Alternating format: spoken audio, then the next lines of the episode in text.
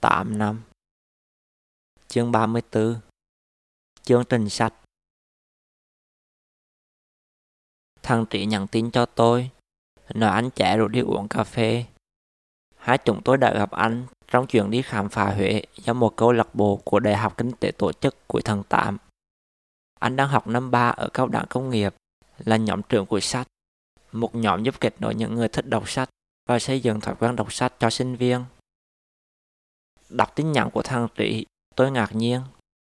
Vì lần trước gặp nhau, tôi và anh trẻ chỉ nói chuyện một chút, và sau đó chúng tôi cũng không liên lạc gì cả. Tôi muốn coi anh rủ tới làm gì, nên đi với thằng Trị tới chỗ hẹn. Quán cà phê anh trẻ hàng chúng tôi là chỗ anh làm thêm.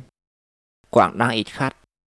Anh nhờ bạn nữ làm cùng quái quán dùm, rồi xách cái cặp tới bàn chúng tôi. Anh lấy laptop ra để trên bàn, vừa hỏi thăm vừa bật PowerPoint. Nhóm của anh sẽ tổ chức một chương trình tính sách ở cao đẳng công nghiệp vào cuối tháng này. Trong chương trình, anh sẽ mời giám đốc của một công ty sách ngoài Hà Nội và một chuyên gia đào tạo kỹ năng sống trong Đà Nẵng tới nói chuyện về cách họ đọc sách và vai trò của sách trong thành công của họ. Anh trẻ đã xin được tài trợ từ một công ty cà phê lớn.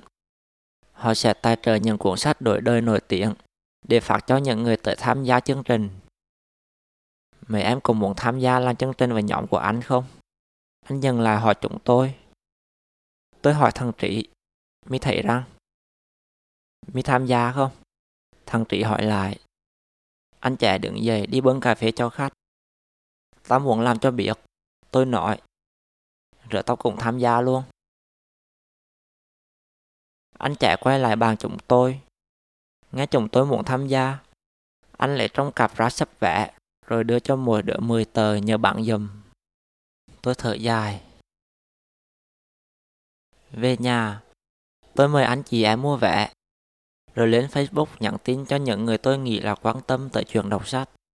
Đi họp lớp, tôi cũng đám vẽ tới mời tụi con Nhật, nhưng không ai mua cả. Tôi nhắn tin cho con Võ Nguyên, một trong những người quan tâm, và cho hắn một cái vé, dù hắn chưa chắc sẽ đi được. Trước ngày chương trình sách diễn ra, tôi với thằng Trị tới cao đẳng công nghiệp. Anh trẻ đã mượn được hội trường. Chúng tôi bưng những thùng sách tài trợ vô trong và trang trí sân khấu. Mọi người tập trung lại trong hội trường. Tôi gặp những người còn lại trong nhỏ anh trẻ. Toàn là những anh chị đang học ở mấy trường đại học và cao đẳng ở Huế. Bạn nữ làm chung với anh trẻ ở quán cà phê cũng tham gia. Chúng tôi giới thiệu về bản thân, rồi báo cáo tình hình bán vé. Nhiều người bán được mấy chục cây vé. Có người còn không đủ vé để bán. Thằng Trí bán được vài cái. Tôi tự hào vì cũng bán được một cái. Hôm sau, tôi tới trường sớm. Trong lúc mọi người đều mặc áo sơ mi trắng, anh trẻ lại mặc cái áo sơ mi đỏ bóng. Anh nàng chiếu xuống người anh trói lụa. Chúng tôi dọn mấy cái bàn dài ra hành lang trước hội trường và đặt mấy cuốn sách anh trẻ đem tới lên bàn cho mọi người đọc. Mấy anh chị khéo tay xếp những cuốn sách tài trợ thành một cây cột. Tôi với thằng Trị được phân công đứng giữ sách. Người tới tham gia chương trình càng lúc càng đông. Hành lang chật kín người. 7 giờ rưỡi, tôi lên phòng thi làm bài kiểm tra tiếng Anh đầu vào. Đề dễ, nhưng tôi phải chờ phần nghe nữa. Nộp bài xong, tôi chạy xuống hội trường. Mọi người đang chăm chú nghe một anh đứng nói trên sân khấu bằng giọng Bắc phá miền Trung đặc sệt. Anh tầm 30, mặc bộ đồ vẽ xanh đầm, đi giày giá bóng, đầu tóc chải keo. Anh nói ngày xưa anh được mơ làm giám đốc và đã tập cho mình phong thái của giám đốc. Mỗi lần đi học, anh đều mặc vest, đi giày da, chạy keo và sách cặp trên tay. Bạn bè xung quanh hay chọc. Giám đốc tới rồi bé ơi nhưng anh vẫn cứ làm. Và bây giờ, anh đã là giám đốc của công ty đào tạo kỹ năng sống trong Đà Nẵng. Anh có được thành công như bây giờ một phần cũng nhờ sách. Ngày nào anh cũng đọc. Mỗi lần đi công tác, anh đều đem theo sách. Lên máy bay anh cũng đọc. Sách đã giúp anh tránh được nhiều sai lầm và rút ngã con đường đi tới thành công. Cả hội trường vỗ tay ầm ầm. Tôi hỏi anh ngồi bên cạnh người trên sân khấu tên gì. Anh nói đó là cờ cờ.